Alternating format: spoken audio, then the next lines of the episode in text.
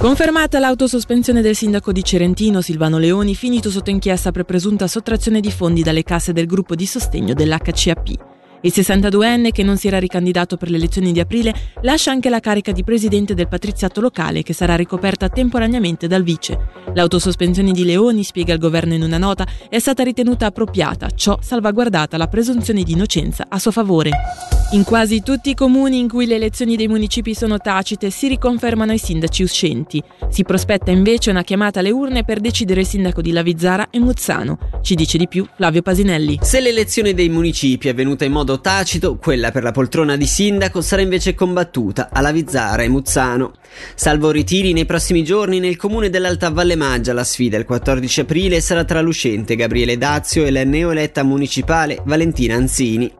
A Muzzano invece sono tre i nomi in corsa per guidare il municipio. Ad essersi candidati entro il termine scaduto ieri sera sono la sindaca uscente Verena Hochstrasser, il vice sindaco Dario Poretti e il municipale Sasha Kever. A Orselina e Cerentino invece i sindaci uscenti Luca Polla e Silvano Leoni, che ricordiamo si è autosospeso nei giorni scorsi dopo essere finito sotto inchiesta per presunti reati finanziari, passano il testimone, rispettivamente, agli attuali vice sindaci Claudio De Giovannini e Samantha Garbani Nerini.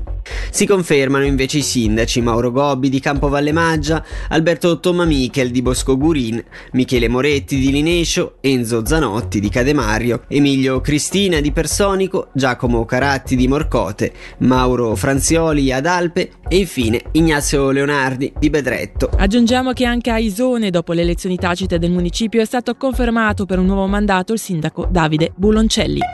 Cambiamo tema, il Ticino è penalizzato nella perequazione finanziaria intercantonale, quanto afferma l'economista Sergio Rossi in un'intervista pubblicata oggi dall'Otomp, in cui sostiene però che difficilmente Consiglio di Stato, Deputazione ticinese e le Camere otterranno l'appoggio di altri cantoni. Da anni infatti il Ticino chiede di rivedere il sistema di calcolo per la ridistribuzione finanziaria.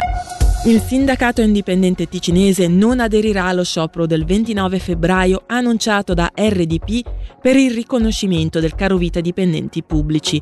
Pur sostenendo la mobilitazione, il sindacato ha espresso parere contrario riguardo alla chiamata allo sciopero che giudica pericoloso e tardivo. Sentiamo il segretario cantonale Mattia Bosco. Quindi noi abbiamo già deciso di non aderire allo sciopero, ma di aderire alla mobilitazione. Il motivo è semplice, eh, riteniamo che i giochi per il, eh, il caro vita siano siano stati chiusi in Parlamento. Quindi uno sciopero fatto adesso non ha nessun senso, anzi è controproducente e non consideriamo assolutamente 400 franchi di indennità e due giorni e mezzo di vacanza in più una mancia o un contentino. Cioè bisogna spiegare anche alla popolazione che ci sono anche delle persone nell'amministrazione che non fanno i docenti e che hanno 4 settimane di vacanza fino a 50 anni. Ci spostiamo a Lugano dove con una mozione 11 consiglieri comunali chiedono di realizzare uno o più strutture per l'alloggio notturno d'emergenza, seguendo l'esempio di case Astra, Martini e Marta rispettivamente a Mendrisio, Locarno e Bellinzona. Al microfono di Flavio Pasinelli, Edoardo Cappelletti tra i firmatari della mozione. Al momento la città di Lugano ha quasi 70.000 abitanti, eppure è l'unica città in Ticino che ancora non dispone di un centro di prima accoglienza.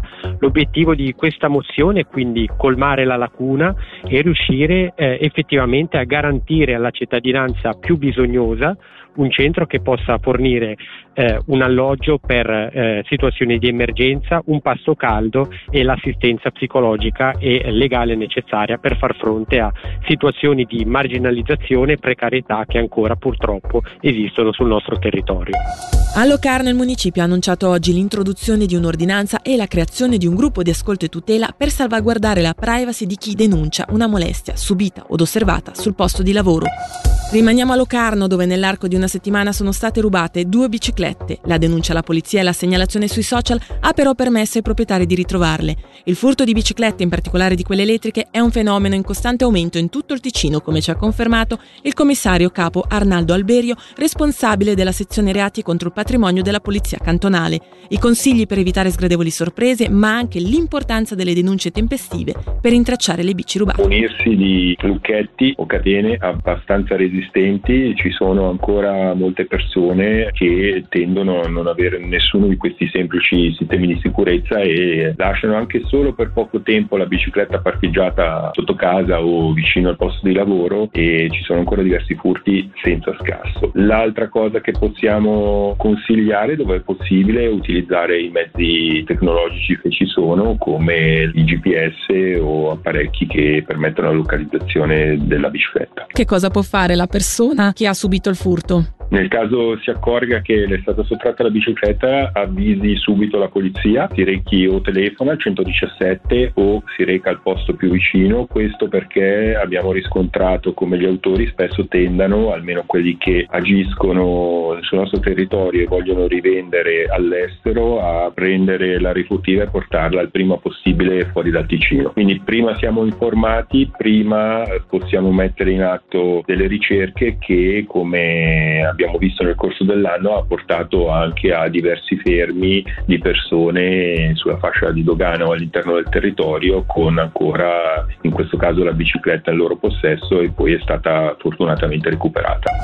Per la tessitura Valposchiavo è una giornata decisiva. Stasera alle 20 l'assemblea dei soci deciderà se chiudere o meno la storica cooperativa grigionese, le cui casse soffrono un deficit di 40.000 franchi.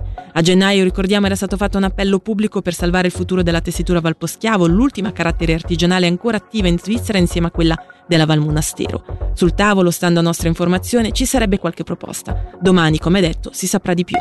Mercoledì 14 febbraio scatta il Carnevale Biaschese tra le vie del centro con un denso programma e qualche novità. Sentiamo il vicepresidente della società Carnevale Biaschese, Patrick Mazza. Siamo quasi pronti, stiamo ultimando gli ultimi dettagli. Il programma è il classico, quindi il corteo notturno del mercoledì, il corteo dei bambini il giovedì al pomeriggio, il pranzo degli anziani il venerdì e il grande corteo mascherato del sabato alle 2 di pomeriggio. Tutto il resto con eh, il contorno di una tendina gestita dai nostri Fesatachia e il Salone Olimpia che offrirà comunque concerti live e DJ set alla sera. Quest'anno, forti comunque delle, diciamo, dei suggerimenti ricevuti dalla popolazione, abbiamo deciso di offrire il cosiddetto Biascalent. Biascalent è un progetto destinato unicamente alle famiglie e ai piccoli che possono divertirsi durante la fascia diurna. Quindi durante il giorno in zona piazza ci saranno delle attrazioni, giostre, spettacoli, diciamo che gadget per i più piccoli, per poi alla sera spostarsi in zona Olimpia verso nord per proprio definire chiaramente i due sedimi. Quali sono i servizi a disposizione per raggiungere Biasca? Evitate di prendere la macchina se avete intenzione di bere. La rete eh, viaria di trasporti pubblici funziona molto bene, abbiamo anche potenziato al sabato notte una corsa per direzione della Valle di Blegno e quindi mi raccomando siate prudenti. Ma da parte mia posso solo dire a tutti, ok, capisco, siamo tutti uno degli ultimi carnevali, sarete stanchi, magari con qualche soldo meno nel portamonete, ma appunto grazie alla nostra entrata libera vi esorto comunque a raggiungere tutti Biasca. Da parte nostra del comitato ce l'abbiamo messa tutto, ci abbiamo messo il cuore, ci abbiamo messo l'anima e siamo convinti che anche quest'anno potremo portare alcune novità per migliorare sempre di anno in anno. Dalla redazione per oggi è tutto, l'informazione su Radio Ticino torna domani a partire dalle 6. A tutti l'augurio di una serena serata.